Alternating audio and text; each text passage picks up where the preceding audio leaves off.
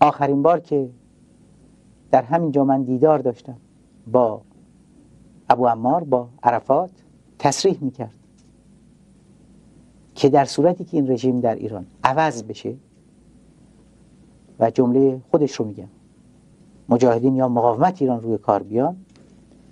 این بالاترین کمک بالاترین مدد به مردم آرمان و جنبش فلسطین. به دلیل سادی همیشه رژیم خمینی از لحاظ تعادل و آرایش عینی قوا در کفه مقابل فلسطینی ها بوده. چه در روابط پنهانیش و گرفتن اسلحه چه در عرصه منطقه‌ای و بین‌المللی. این رو هم همه می‌دونند البته باز هم تحت نام اسلام.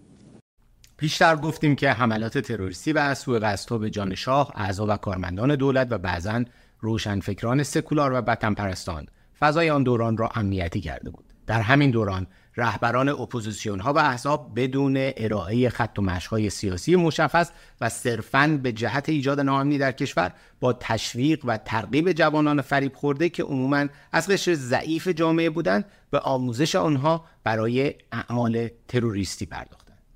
در طی آن سالها موارد متعددی از ترور در کشور رخ داد که حتی با وجود اثبات عضویت زارب یا عامل ترور در حزب و اسناد مربوط به دستورهای سازمانی به آنها رهبران این احزاب از قبول مسئولیت آنها شانه خالی کردند. جوانان فریب خورده را قربانی اهداف شوم خود کردند. بنا به گفته بسیاری منتقدان آگاه و بیطرف سرنوشت امروز ایران شاید به نوعی ماحصل تندروی ها و ترورهای تشکلهای انقلابی فعال در دهه های 20 تا پنجا و بیمسئولیتی قشر روشنفکر و هنرمندان آن دوران در تبلیغ و تایید این جریانات مخوف و سازماندهی شده چپگرا و اسلامی بوده است. با هم فقط به گوشه ای از این وقایا که مستندات معتبری از اونها موجود است بپردازیم تا از حال و روز سیاسی ایران و روند تغییر ذهنیت مردم نسبت به حکومت وقت تصویر بهتری پیدا کنیم.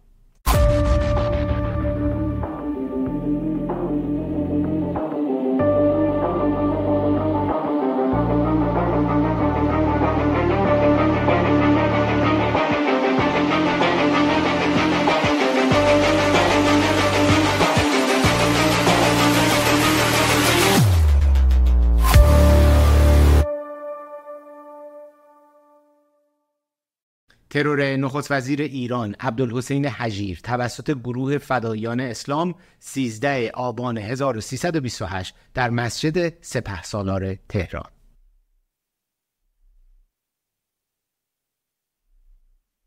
ترور احمد دهخان نماینده مجلس و سردبیر تهران مصور به دست حسن جعفری از اعضای حزب توده 6 خرداد 1329 در دفتر تماشاخانه تهران در خیابان لالزار. ترور ناموفق دکتر حسن امامی امام جمعه تهران و رئیس مسجد سلطانی از حامیان مذهبی محمد رضا شاه پهلوی توسط نبی الله اکبری از تندروهای برانداز به ضرب چاقو سی مرداد 1329 در مسجد سلطانی تهران. و ترور سپهبد رزمارا نخست وزیر وقت توسط خلیل تحماسبی یکی از اعضای گروه فدایان اسلام در محوطه مسجد شاه تهران 16 اسفند 1329 که برنامه ریزی این ترور به اعتراف زارد و نقاب صفوی در دادگاه با حمایت و همفکری محمد مصدق و حسین فاطمی و آیت الله کاشانی انجام شده بود. ترور عبدالحمید زنگنه وزیر فرهنگ وقت به ضرب گلوله توسط نصرت الله قومی از اعضای گروه فدایان اسلام 28 اسفند 1329 در دانشگاه تهران. ترور ناموفق حسین علا نخست وزیر وقت توسط زلقدر یکی از اعضای گروه فدایان اسلام 25 آبان 1334 در مسجد شاه تهران. ترور مهندس ملک آبادی رئیس اصلاحات ارزی فیروزآباد استان فارس با شلیک دهها گلوله به وی از سوی های برانداز در مخالفت با قانون اصلاحات ارزی دو آبان 1341 در جاده شیراز فیروزآباد. و ترور حسن علی منصور نخست وزیر ایران توسط محمد بخارایی از اعضای حزب معتلفه اسلامی یک بهمن 1343 در مقابل مجلس شورای ملی. ترور ناموفق دیگر به جان محمد رضا شاه پهلوی از سوی شخصی به نام رضا شمسابادی که ارتباطات او با گروه های کمونیستی و شوروی بعدها آشکار شد. 21 فروردین 1344 در کاخ مرمر. در این سوء قصد دو افسر گارد جاویدان کشته و یک باغبان و خدمتکار به شدت زخمی شدند. حمله به نمایندگی هواپیمایی العال اسرائیل پس از اتمام بازی تیم‌های ملی فوتبال ایران و اسرائیل توسط اسدالله لاجوردی از اعضای حزب معتلفه اسلامی. اقدام ناموفق به رو بودن داگلاس مکارتور سفیر ایالات متحده در ایران توسط سازمان تروریستی رهایی بخش خلقهای ایران به رهبری سیروس نهاوندی 9 آذر 1349 در تهران خیابان زفر